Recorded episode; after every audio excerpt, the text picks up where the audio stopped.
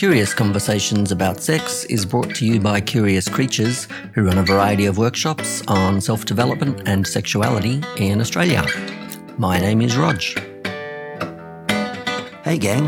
I've got some great news about uh, workshops in 2020, not just in Melbourne, Australia, but also in Sydney, Brisbane, and Singapore.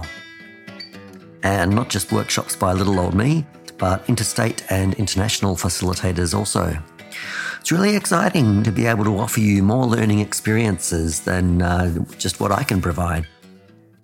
From February 26th to the 29th, Myola Woods will be in Melbourne. Uh, the interview that you're about to listen to on today's podcast episode is with Myola, so I'll let that speak for itself. Uh, the last five or so minutes of our chat is just about her workshops to help you decide if they're for you or not. And uh, as always, you can find out more at curiouscreatures.biz.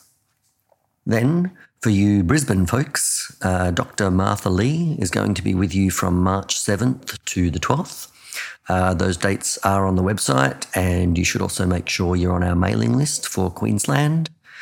Then back in Melbourne, uh, Dr. Martha Lee will be here from April 18 to 28, uh, teaching a whole range of workshops, including several that she didn't do when she was here back in November.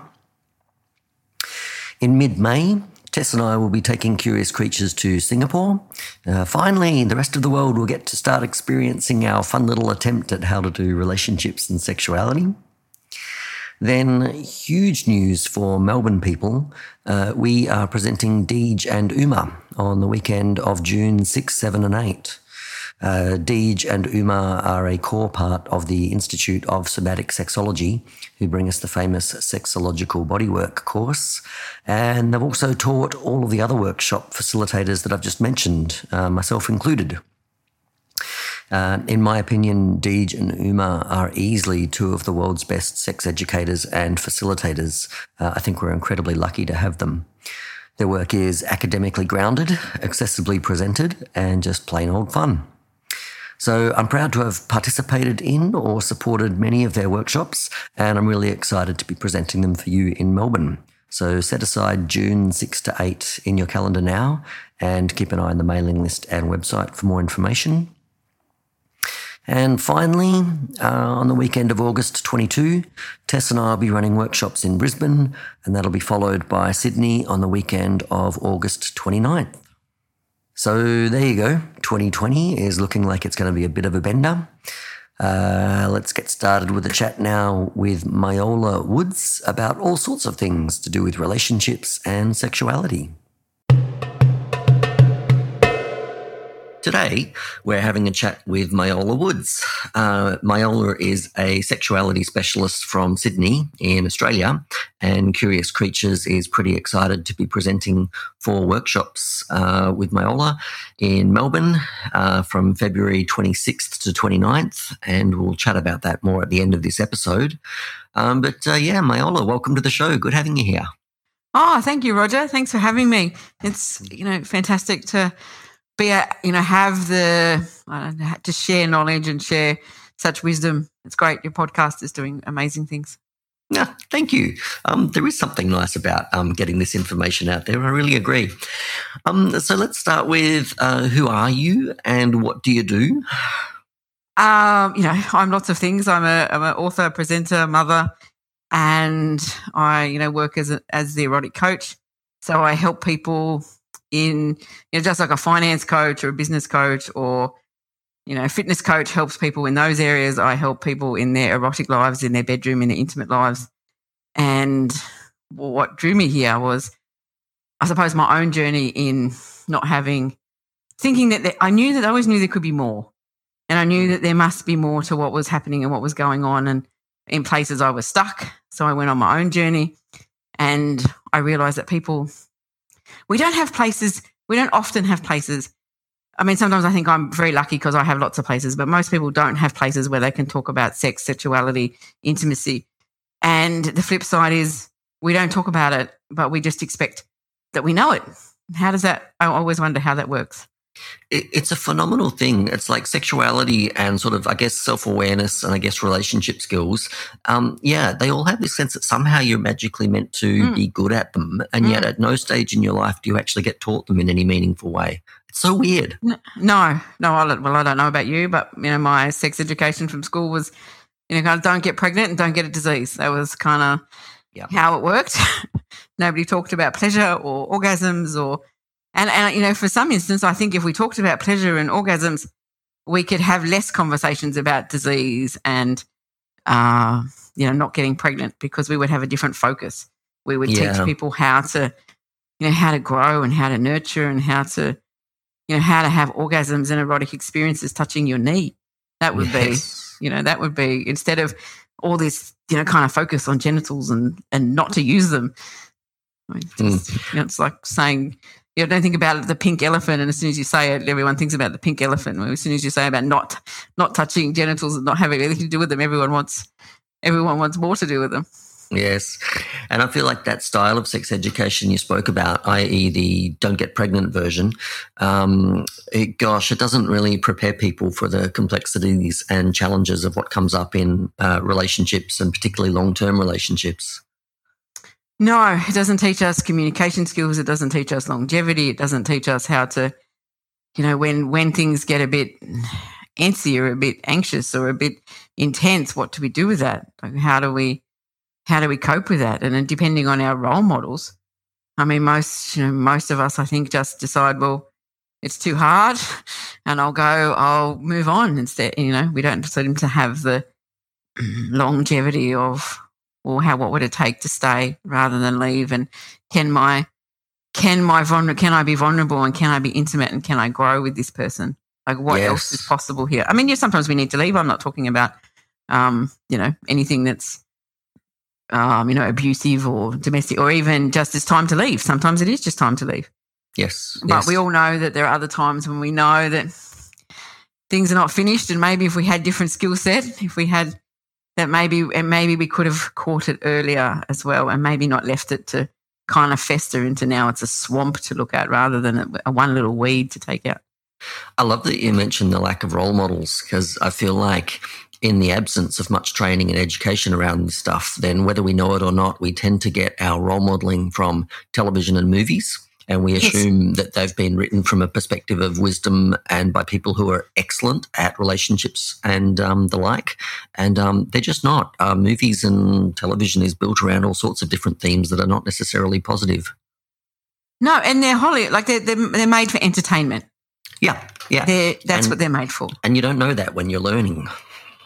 No, no. As a child, when you're growing up and you're watching them, um, I have two teenage boys, so we have conversations around porn. And I Excellent. use the same, same sort of analogy of, you know, that's for Hollywood, like just like Fast and the Furious.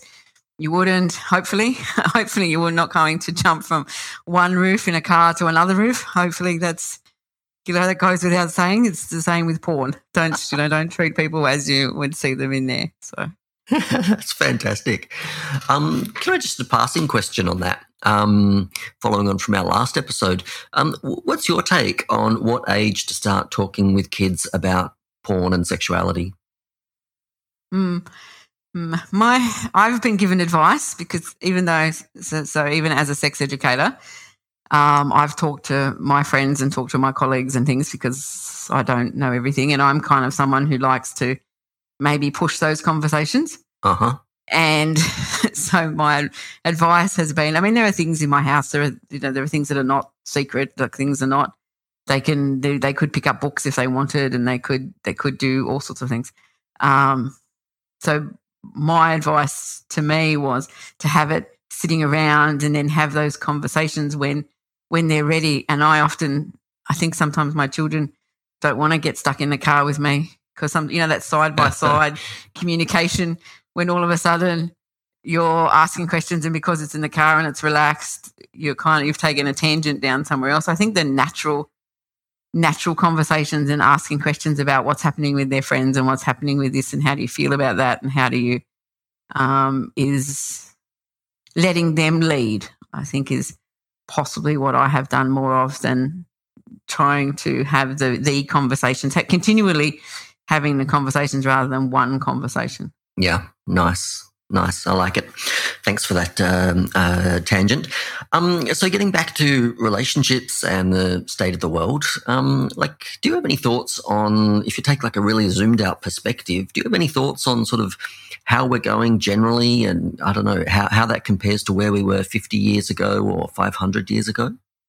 It's an interesting question, isn't it? I mean, we would think that with the amount of, you know, Facebook friends and Instagram friends and people that we have that we're much more connected but i don't i don't feel that that's how it is. And i feel that possibly the dating apps have taken some of that away taken that you know that courting away taking that uh, initial sense of things. I think sometimes you know 50 years ago and i'm probably going to get in trouble for this but 50 years ago things would have been probably simpler you know, the men knew. the men knew. Gee, what, what, Why would you get in trouble for saying something like that? oh, no, I know what you're saying. I know where you're going. Let's cut ourselves a little bit of latitude and and talk in generalizations for a second. I want to hear where you're about to go. Yeah, so I think in you know general terms, 50 years ago, men knew what they were supposed to do, and for eh, for all sense and purposes, you know, women knew what they were supposed to do. Men were supposed to bring flowers and court, and it was supposed to, you know, so they knew their role and women knew that they, you know, they could say yes or they could say no, and they and they and they had the journey of courting, and and then they got married. And I'm not saying that that's the right or the wrong way. I'm not I'm not saying, yeah, but no. I think that in simple, it's like in simple terms. Whereas now I sense in the world that there's a little bit of confusion with that. Do I? Can I, you know, can I open the door for a woman? Can I, or you know, should women be opening the doors for men, or should what? What exactly? Where are we and who pays for you know when you go out and what happens and and now we have blended families so there's well who who owns this and who does this and who where does the inheritance go how does it get st- i think that yeah so i think in simple terms 50 years ago things were simpler mm, mm. and mm. and i think that we're on another journey of moving into connection on a different level mm, so mm. we've got the you know the social media and the all of those levels that seem to be a little bit mm, fake, I suppose, for better words. They seem, I suppose, it's one of those things. On the surface, it seems like connecting, but if you dig through, it's not really. And so, I suppose the next journey will be that people will come out of that and be looking, I suppose, for more of that integrated, uh, that integrated connection. What and what does connection mean? Like as mammals, we are wired for connection. Mm. So even though you know, I suppose society is gearing us towards being independent and you need to do this, and you need to do that, and you need to do the other thing. Whereas our mind, like we are still built, we are still built for connection. So my, I suppose what I hope for is that we will connect on a different level. We will connect more integrated on the body, on the soul, on the so that there's more and beyond, you know, beyond that people look like a look a certain way or have a certain gender or mm. that people have you know people are beings and what can we collaborate and what can we contribute together to yeah yeah i remember um, one of my teachers once described it as being um, since uh, the beginnings of our evolution as a species uh, relationships have been built around survival primarily. Mm. And then mm-hmm. slightly more recently, that's moved into a bit more of a sort of a business transaction. And then the idea that um, we have sort of like choice in who we want to partner with, and that we have expectations around what communication should look like, and expectations around sex and pleasure and things like that. That's actually a pretty radical and new experiment. Like, um, uh, you know, rich folks uh, only got the luxury of fiddling with that over the last couple of hundred years, and most of us have only been playing with that for about the last 50 or maybe 100 years. Um, so yeah, I guess um, it, I don't know. It's a pretty wild experiment. I would agree. I agree. It is an experiment, and I and I think that's what make, makes it difficult is that we're rewiring and learning all at the same time. There isn't.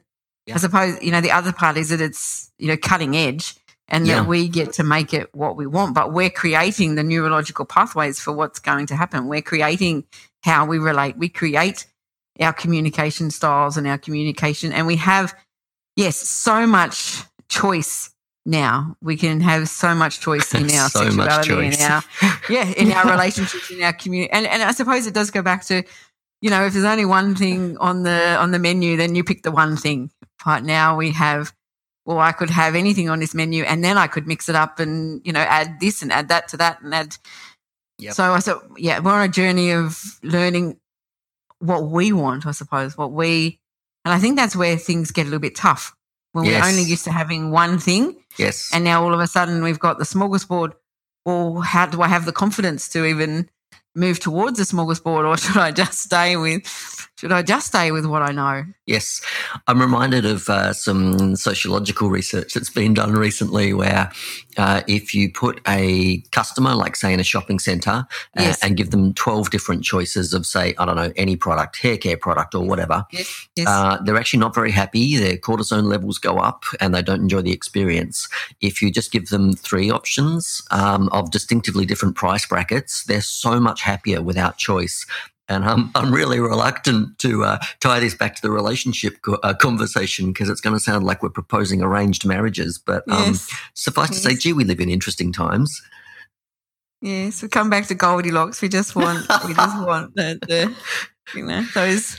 There is something about those fairy tales, and you know, I suppose, and trying them out, and I suppose that's the confidence. And what I find, and you know, happens to me as well, is that do I have, do I have the resilience, and do I have the courage if this goes wrong, Mm, and Yeah. if this, and what what happens if this goes wrong? Like, who does that affect, and what does that actually look like? It might go blissfully smooth sailing, but what if it doesn't? And can what what will happen then? yeah. And can I manage that? And there's always that fascinating question uh, when you're in um, a relationship which is not quite perfect. So that's, you know, most relationships Yes. of um, is this a relationship worth investing in and trying to save and trying to wrench it in directions I'd prefer? Or is it time to leave and jump ship and try something else? Yes. It's a postmodern Yes. dilemma. It is. It is. Yeah. It is. It is. I would say yes. Possibly a first a first world problem. That's correct. Perhaps. Yes. Yes. Yeah.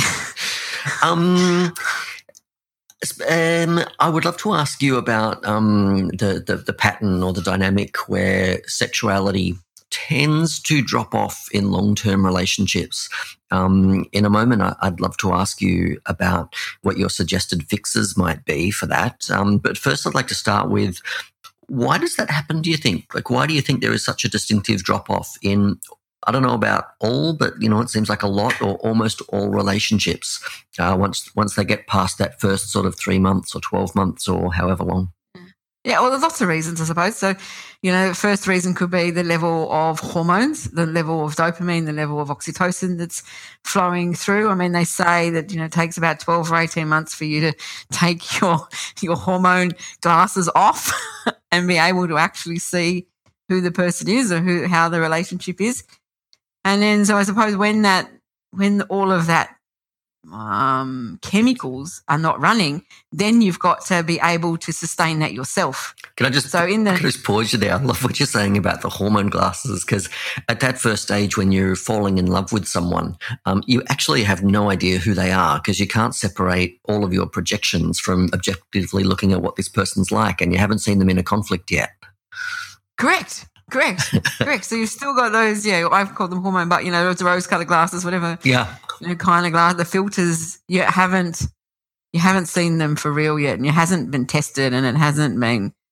Um, you know, there's been no conflict, you know, or there's been not, not a lot of testing going on. And it's not, as we know, in all relationships, whether that's business or, you know, personal, you you don't know them until they're tested. Yeah. Until they kind of, and that's how they grow and that's how they deepen. yeah. But sometimes that's also where the scary stuff is. Oh my gracious, yes. And it's it's not until you've seen someone with their chips down or or when they really dislike something you've done that you actually get to meet the real person. Mm. I mean, you know, the, the meme that says, you know, sit with someone with slow internet and see what they're like. Then, then, then you can decide whether you want to, you know, continue or not continue. So, yeah, sometimes it's those moments. I love it. So so go on. I interrupted you a bit. You were talking about That's what right. happens That's when those hormones start to tail yeah. away. So when those, so when, so in those hormones, we don't. I suppose we don't need to do a lot of work. We don't need because that's already flowing. So we're and we're usually interested as well. So we're usually doing, you know, we're paying attention, and then the hormones, you know, cease. So we need to sustain it ourselves. So just like if we were, you know, creating a fire eventually we need to be able to get it to a point where we can add and keep adding. If we don't tend the fire, it will disappear and it will, you know, it will linger for a little while, but it will, you know, disintegrate and totally disappear. So I think we think about relationships that they don't need effort and they don't need work. And we tend to, I'm not really sure why. I haven't, I'm not, I'm sure there is a theory, but I haven't found one yet. Why we tend to take them for granted and why we tend to um, just be sometimes nasty to the people that we uh, say that we love and we care for. And, you know, they, they do say that it, I mean, if you had a friend that kept saying no to you, like for dinner or for lunch or to go for movies, you'd probably, they say it takes about two or three times that you'll ask. And then once you, once you get two or three no's, two or three rejections, then you're not going to ask again. Mm, yeah. So, but when, when our partners in our relationships, we tend to, we tend to make, maybe say no. I mean, I'm not saying you can't say no. That's not what I'm saying here.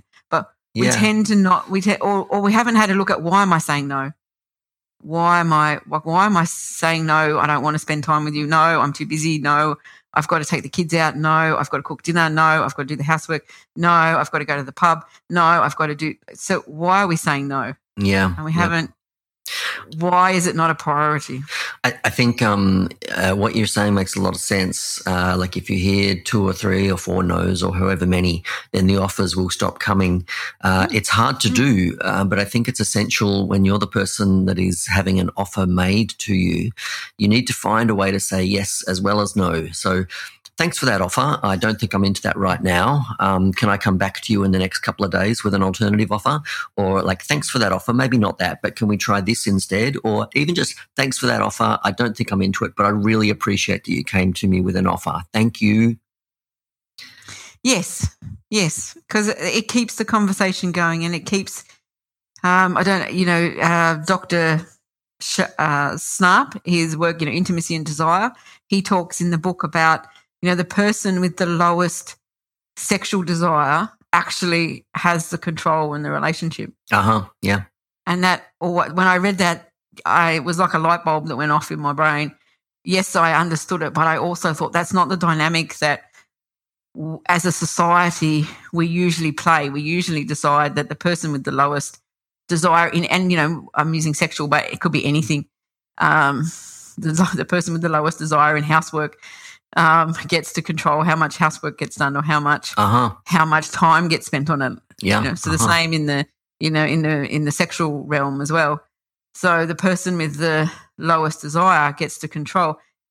And I don't think so. I don't think we realize that when what we might be saying no to could also be a way of getting what we want and a way of keeping things in the status quo, a way of not actually looking at what the issue is presenting.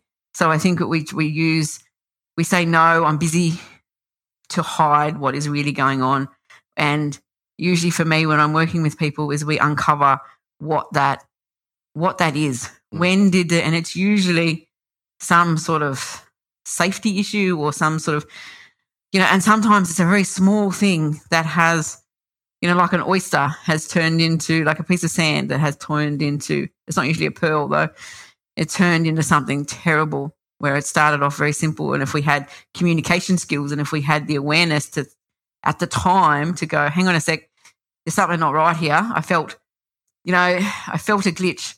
You know, in the Matrix they have, you know, the cat that appears, you know, the glitch that happens. You know, I felt a glitch, hang on a sec, what's what's what's not happening? Yeah. but to be that aware takes I said it takes a lot of practice and it takes a lot of presence to be able to go hang on a sec I felt something that wasn't quite right can we can we have a conversation until until I get it until I get right until I Yeah, I, I notice all of the approaches we're talking about um, are very communicative, like both the process of making offers and the process of uh, responding to those little glitches in the moment. And uh, so few people communicate about these things on the fly.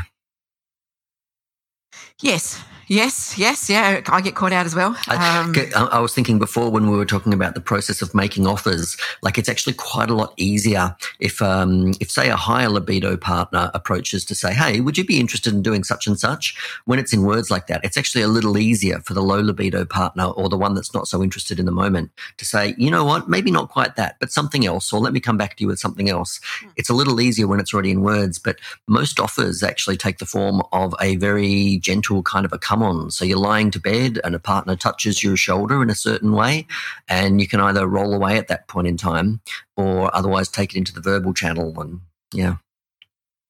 Yes, yes, it does. Often we, we don't have the communication skills to be able to do that. Yeah. And yeah. And, and again, we're back to that thing of, um, and why would we? I mean, we're never taught them. Um, it's, it's like, um, you wouldn't expect an architect to be able to wander into an, arch- uh, sorry, you wouldn't expect a person to be able to wander into an architect's office and design a building. You'd expect to go through training and then ongoing professional development. And it is just fascinating that we think that we somehow don't need to do that with self development, communication skills skills and sex. It is, yeah, it, it always blows me away. I do a lot, a lot of expos, and often people come and tell me, and I always think it's a little bit funny. I don't go to the fruit shop and say I don't need your fruit, but they often come and see me and they go, "Oh, I, I don't need you," and I kind of look at them and go, "But you actually don't know what I do." And I think if I, you know, delved a little bit, you probably could have. You know, I have learned that the more that I know about communication and sexuality and eroticism, there is probably 400 million times more that I don't know. Mm, yeah. And I am forever learning and forever, you know, keeping on track and keeping vigilance on myself as well as, and I, because I feel like it's an ongoing process. Like the more, you know, when you start the highway, you know, and the new, the, getting that communication skills is you know, starts off very simply. And if we want to grow it, you know, you know, into a highway, or we want to grow it into something that's, you know, has lots of longevity, then that takes time and practice. Yeah, and then, you know, I'm and then once you add arousal into that, I can have, you know, very good, you know, I'm maybe this only happens to me, but I can have really good, clear communication skills and no boundaries, and and then, but when I'm aroused, you know, it's taken me a long time for them not all to just disappear. Mm. But the, the, brain just kind of says, yeah, yeah, I'm off now. I'm off now. I'm leaving you. Uh, no, you don't need me now. I'm like, hang on, hang on, hang on. Whoa, whoa, whoa. Come back, brain. Come back. yeah. Come back. Let me, let me breathe. Let me work out what's happening. Let me. So there's one thing even to have the, yeah, the communication skills and then to have once arousal, once the system is aroused, then that for me, I know that takes another level of skill and another another level of practice to to get to. Yeah, nice.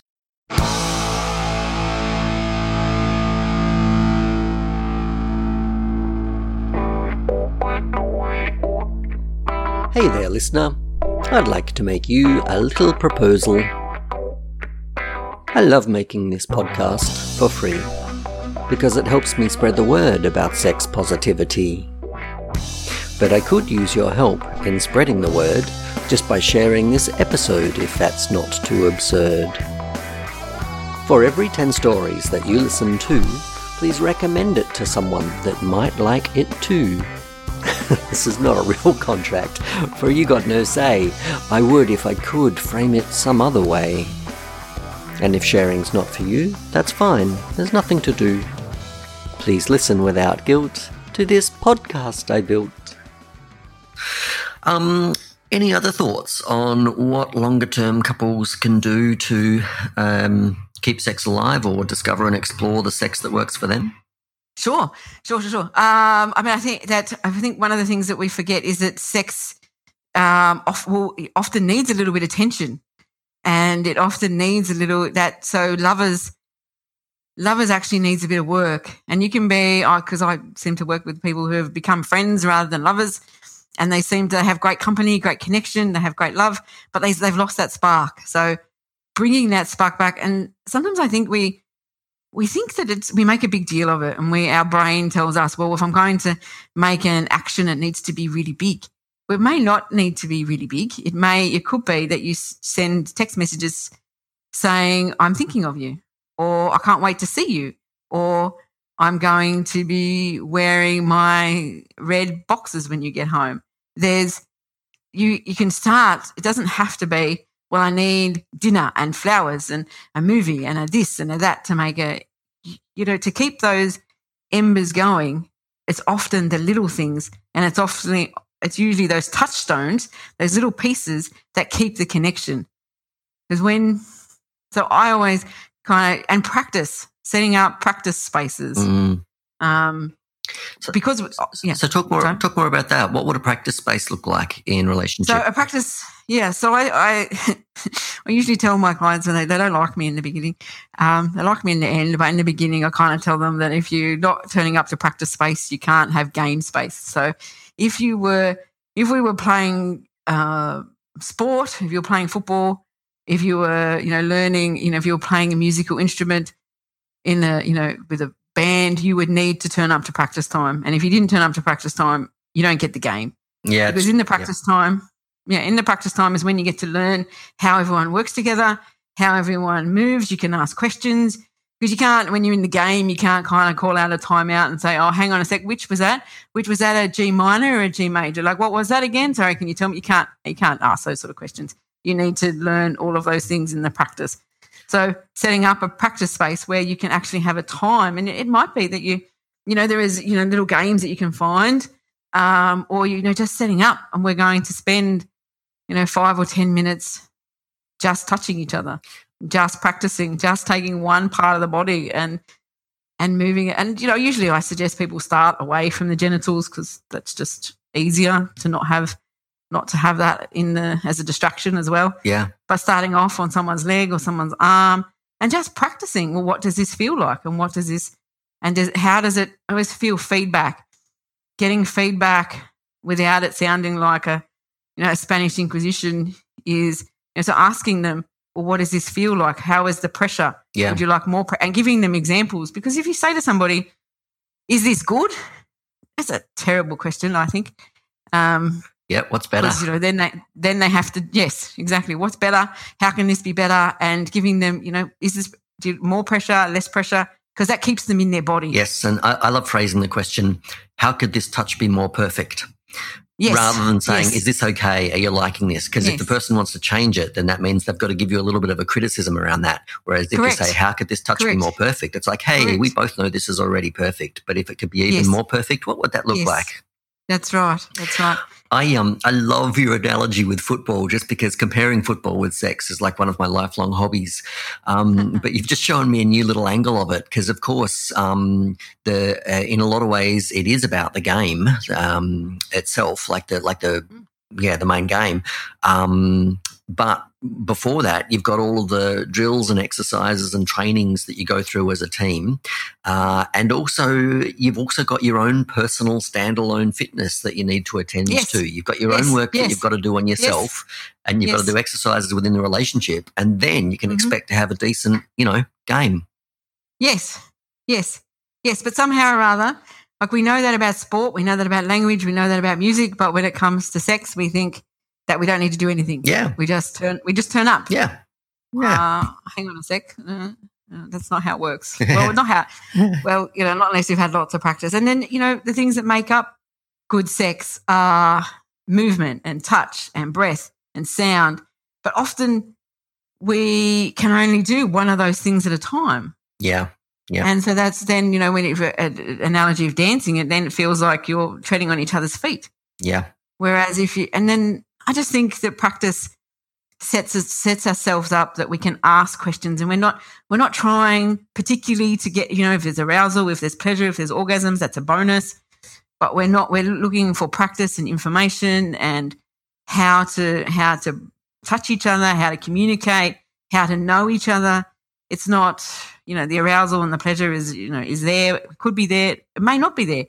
Yeah. but it's not that's not the agenda. It's been taken off the taken off the table. So Yeah. you can actually just sink into that sink into that practice of well how does this feel and what does it you know what what position could we be in and and what and how could this work? And if i move this way because we're in the game we often just want it to go smoothly. We don't want to be asking all those questions. I mean it depends on who you are. But we often don't want to be asking those questions and we want it, we just want it to go smooth. Yeah. But my, you know, Yeah. so pra- I always think practice is is great. Love it. Um, one of the other things that uh, often happens in uh, longer term relationships, uh, and I guess I'm talking about monogamous relationships here, is affairs and cheating. Um, I'd love your thoughts on why you think that's uh, so common and what's going on there. Yeah, it is common, isn't it? Mm.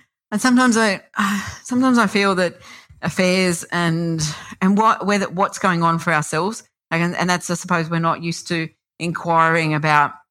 Well, what what is going on for me? We have someone that comes comes into our life that stirs something that maybe hadn't been stirred in a long time, or maybe has never been stirred, and we kind of have these feelings, and then we think, and I think we still have that programming of, well, I feel this. So this means I'm supposed to do this with you.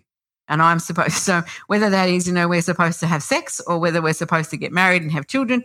But sometimes we can just sometimes people come along and we can acknowledge in ourselves, well, why am I feeling this? And inquiring, why am I feeling this? And what's not happening for me? And why am I not why is this not happening for me at home? And is there before I'm, I'm not actually you know, sometimes affairs and cheating, sometimes they can be useful and sometimes they can be useful to find out things that we want to know about ourselves. For me, there's a different thing about secrets. I'll talk about that in a second. Um, but w- firstly, inquiring about well, why is this not? Why am I not feeling like this at home with my partner? What could I bring? What could I do? What could I? What what could I? And often is why am I not feeling this in myself? Like we, I think we're at the stage now where we can. It's easy to say that joy and happiness and sadness and they're our feelings. They're in our bodies. So our pleasure, our sexuality, our sensations, they're all in our bodies as well. It's not someone else's, it's in our bodies. And sometimes sometimes I think we we don't know that, we don't understand that, and we think that it's someone else. Someone else is bringing this to Yeah. us. And I guess it comes back to what we were chatting about uh, with regards to the cocktail of hormones that happen when we've met someone new. And it's funny, the uh, the person that you have an affair with can offer you something there that a long term partner just literally can't offer. You you, Mm. you can't Mm. sort of fall in love for the first time uh, with someone you've already fallen in love with. No, no. So it's you know there is a little bit of then chasing that that hit. So like a drug, like a you know Yes. yes. chasing that hit and the newness and the and there is something. There, yeah, there is something delightful in falling in love and, and meeting and you know exploring with someone and doing that for the first time.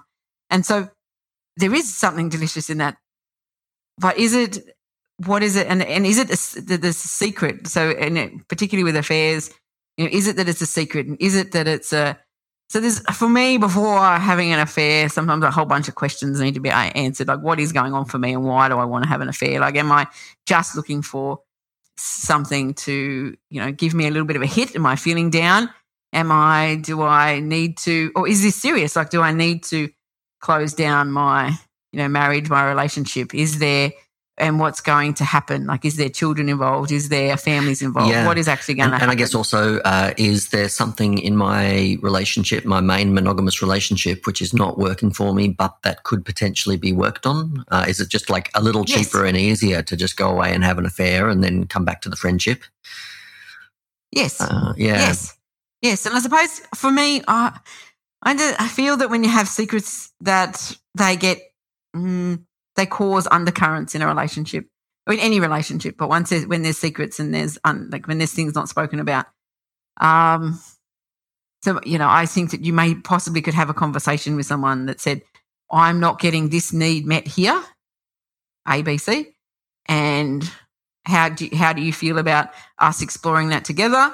How do you feel about how could we work on that and exploring exploring that avenue first? And then, well, I'm not getting my need met. I still want to have uh, you know a relationship. Am I? Can we? Is there a way that I can explore this externally? Yeah, nice. and still keep and still keep my safety or still keep that if that's what I want and that's what we agree to. But sometimes I find that that's not as sexy as having a little bit of an affair. Yeah, yeah. I think aff- affairs have a, a I don't know a sexiness, a, a little bit of you know um, you know delight that you're not supposed to be having. There's that there's that cheekiness, that naughtiness that goes with it. Mm, yeah. Yeah, nice.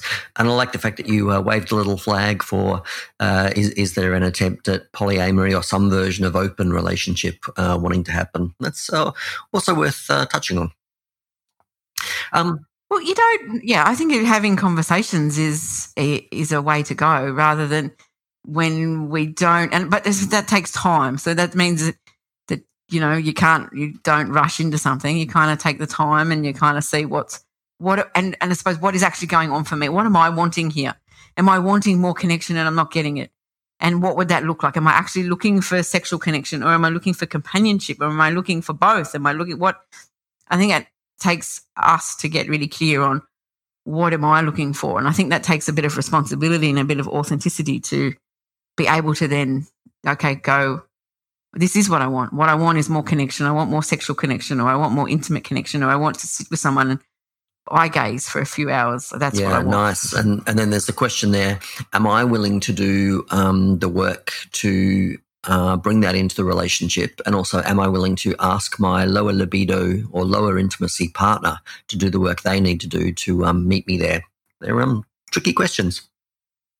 They are tricky questions. They are tricky questions. There's no, and there's no right and wrong answers with that. That is just what is authentic to people in the moment. That's yeah.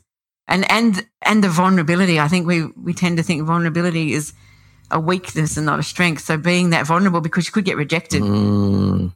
You know, so you could say to your partner, "This is what I'm experiencing. This is how I'm feeling," and and they could not handle that very well, depending on their emotional intelligence and what their level of communication is. So yeah, it's, it's such a tra- definitely it's such a trap. That one, you're so right. Like it so feels like being vulnerable is unlikely to get you what you want, um, but it sort of is often the only way you're going to get what you want. Ah, mm-hmm. That's amazing. Mm-hmm. Um, you've written on the topic of getting out of your own way.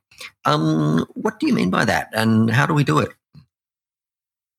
Because I feel that we have we're often in our own way. We our heads tell us that we're not very good or we don't deserve or and that we have habits that back that up. We have habits that you know we get close to someone, we get close to and then and then we want to run away.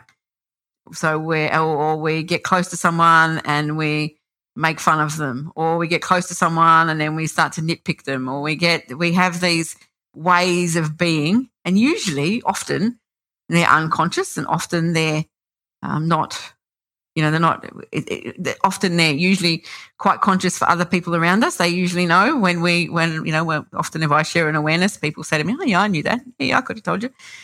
Um, so but our unconsciousness are what keep us from being intimate, being those unconscious of not wanting to be hurt, not wanting to be rejected, not wanting to be vulnerable, keep us in our own way of sharing, you know, greater connection, greater intimacy, greater sexual experiences with people. Mm, nice. Um, one of the criticisms, I guess, around studies in sex and sexuality and all of the workshops and things um, that one can go to and all the books that one can read. There's a criticism which says that um, actually it's all just kind of hedonistic fluff. Um, and although there's um, you know nothing wrong with that per se, uh, it doesn't have uh, uh, a deeper meaning or more profound meaning. Um, I'd love your thoughts on that, and um, I guess the question of like why would people bother working on their sexuality, reading books, going to workshops, etc. It's a good question. Um, I suppose for me, I the question is why why wouldn't you? But let me go the other way. Everything we do, one the way we do one thing is how we do everything. And our innately, I know that we can be made in little petri dishes now. I know that. But essentially, we're made from sexual energy. We're made from that, you know, that connection and that spark of life coming in, however, you know, whatever your word you want to call it, prana, kundalini, you know, whatever word you want to give it, chi. It all, but they all come back to the same place. So if that is not, if we're not living that to the fullest, and if we're not living that, then we're kind of denying our birthright, which I know sounds a bit hedonistic. But the way that it shows up, and I think this is the part for me, is the way that it shows up is not just in our sexuality. Like we don't just not have trouble feeling pleasure in our sexual lives. We have trouble feeling pleasure in all of our life. And we have, it shuts off everything, not just in one little aspect. We also. I, I just, I, I, I love what you're saying there. I just want to pause for a second. Um, highlight. I think you're saying that there's there's things you learn in the channel of sexuality, and then you find them rippling out into other areas of your life. Yes, definitely. Yeah, definitely. What what you learn in one aspect ripples out, but also what is not being, you know, what is currently being either what you would want to call suppressed or not known or unconscious also stops those levels in in all the like you can't you don't really there's like it's like a seesaw. You can't really have you can have high levels but things can only go as far as they can go. And then unless you bring work to do the seesaw or bring work to do bring them up the other levels up you can't you just they it, it ceases all of them. It, it put, squashes all of them not just one area. So it's not just sexuality.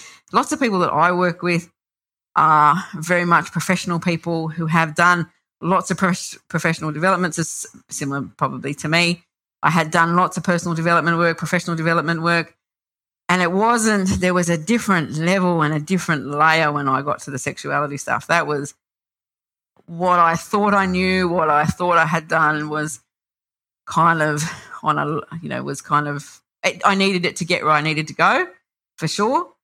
But there was a new level in sexuality. There was a new level. It touched places that I didn't know. And that's what I see with my clients as well, that it touches places that they didn't know that happened and they thought that they were they thought they were, you know, good communicators. They thought they had their lives together.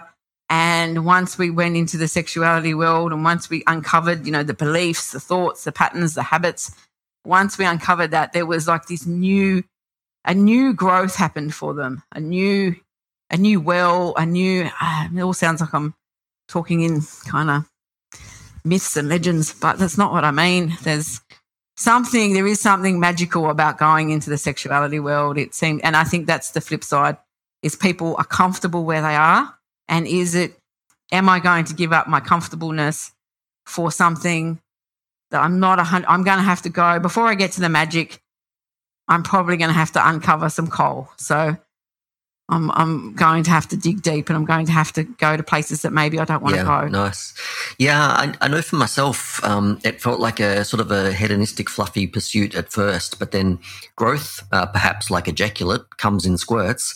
Um, and so it's just it's mm-hmm. like nothing, nothing, nothing. And then suddenly you realize you're able to do something that you couldn't do before. Sorry, I was meant to be talking on the first person. Like I remember the time I had my first full body orgasm, and there's no way I could yes. have learnt that without uh, all of that fluff that came before it and uh, communication skills and relationships, like being able to meaningfully hold your ground while uh, listen, listening compassionately to a partner. Um, yeah, suddenly you, you wake up one day with a growth spurt and realize you've got something that you didn't have before. Yes, yes. I We we we get stuck. Mm. I think we get stuck in, and I think we're a society. We're not necessarily into practice, and we're not necessarily. We want the icing on the cake but we don't necessarily want to build the cake and, and, go and get the eggs and go and get the we want we want we just want the icing. True that. Um, so yes, it takes a bit of work to get to full body orgasms, or you know, for you know, all genders to ejaculate. You know, yes. it's it takes yes. work. Takes it takes effort. Yes, takes investment. Um, and what? So you're trained in sexological body work. Um, would you be able to have a go at uh, one minute or less describing what sexological body work is? Okay, so sexological body work is working from the body. And so so somatically, so somatically is, is a word we use which comes from, you know, the Greek meaning of the body. We let the body lead. So instead of our mind leading, instead of our we create safety, which is for everyone is different, everyone's safety is different, and we give the body a voice. And often it hasn't had a voice. We've you know, for a number of reasons, we tend to not listen to it. We tell it it's cold, we tell it it's hot, we tell it it's hungry, we tell it it's not hungry, we tell it all sorts of things. Um, so often it hasn't had a voice. So essentially, we allow the body to have the voice. And when that happens, then integration can happen, healing can happen, awarenesses can happen, more pleasure can happen, more sensations can happen, greater orgasms can happen. So, but essentially, the simple part is that it's working from the body. Fantastic. Thank you. Love that description. Um, and so let's jump to the workshops you're doing uh, in Melbourne uh, towards mm-hmm. the end of February. Mm-hmm. Uh, let's just go mm-hmm. through them one mm-hmm. at a mm-hmm. time. And perhaps if you could just tell us uh, just a little about what happens in each. So on Wednesday, the 26th of February, you're doing deepen, deepening connection and intimacy through communication. Uh, what goes on in that workshop? Yes. So we're going to be doing so lots of what we've been talking about today, how to keep the embers burning, how to get them if you're in it like I always say if you're in a if you're starting a new relationship, all of the things that you wanted to change before, you can you can, you know, integrate and have and change. And so or you can if you're in a long-term relationship, you can take these exercises, these activities, these awarenesses and, you know, keep the coals burning and start them and have ways of being going going home and actually be able to say and, put a little bit of the emphasis on, you know, Myola said, Myola said that we should practice. yep. Myola said blame the teacher. I love it. It takes yeah. That's it. That's what yeah, we're here for. People use Myola us as third said, parties. That's it. Yes, yes. Blame me. Uh, Myola said, if we sit down and we do this, or uh, and how would you like to be touched? And what was the sentence that she used? Oh, she said, you know, well, how could we, how could we make that better? Was there more pressure, less pressure? Like how, like, and we can play. So it gives it actually. I'm someone who really likes the theories, but it's the actions that change us. It's the actions that we do that. So we we have both. So you'll get some theories and you'll get to practice and you'll get to learn, but you'll also get to have some actions that you can take home for your new partners or for partners that you're looking to attract or for partners that you're okay, great. With. And on Friday, the 28th of Feb, you're doing Activate Your Orgasmic Body. Yes, this is one of my favorites. Uh, we're working on, one of my teachers once said to me, you know, orgasm. I think, I think we're at a stage where we can say everything's a frequency and we're, we're quite happy with that. But the other part is orgasm is a frequency. So once, you know, what if that was a frequency and what if we were able to tap into that when we wanted, not just on a scarcity level and not just when we were wanted to have sex or just wanted to be intimate? What if we could, what if we were living an orgasmic life? What if we, so part of this is discovering, for some people, it will be discovering their orgasmic body. For some people, it will be deepening and nurturing and, you know, discovering other ways to tap into it. But basically, it's, you know, finding deepen finding different ways of being able to access your orgasmicness and moving away from possibly the standard kind of orgasm that happens in the genitals. So moving away from that. So even if orgasm in the genitals or orgasm with partners is difficult, uh, this workshop is going to be able to help you, help people kind of tap into more of that orgasmicness pleasure rather than just genital Wonderful. Release. And on Saturday, the 29th of Feb, you're actually doing three workshops. Uh, I imagine the first two are very similar. Uh, first one's called Vulva Magic, and the second one is Tips and Techniques for Penis Pleasure. Yes. Yes, so they are very similar, um, only that they're different genital configurations. Um, so in the morning, we'll be working with Vulva Magic and going through all of the different anatomy and we'll actually be making a model. So you'll get to have practice on on what anatomy actually looks like and how it puts together. And and you'll get to we'll also talk about arousal. We'll talk about the sympathetic parasympathetic nervous systems what they're useful for how to hack them how to I, I, you know, how to kind of make them work for us. hacking. I feel like much of what we do here is all just like hacking the bodies and the evolution we've found yes. ourselves with. Yes Yes, I think so. I think we're just body text or mind text or energetic yeah. text or whatever. Yeah, I think so. And then um, finishing the day and your tour down here with the Three Circles ritual. Uh, what's that about? Three Circles ritual is my favorite ritual. Um, I've done many, many, many over the years, but this is my favorite. And the reason, so it comes from, you know, sexological bodywork. It has a long you know, history of erotic community. And the reason I like it, the reason it's my favorite is because it's so easy to navigate. It's you can I can as a as a as a person I can decide how much I want to engage with other people. I can decide whether I want to be by myself and look after and nurture myself. I can decide whether I want to sit and hold space for the community. and I can move myself through those through those circles because it's called three circles. I know it's a spoiler hmm. alert, um, and so I can navigate myself through those quite easily and simply, depending on how I'm feeling in that moment.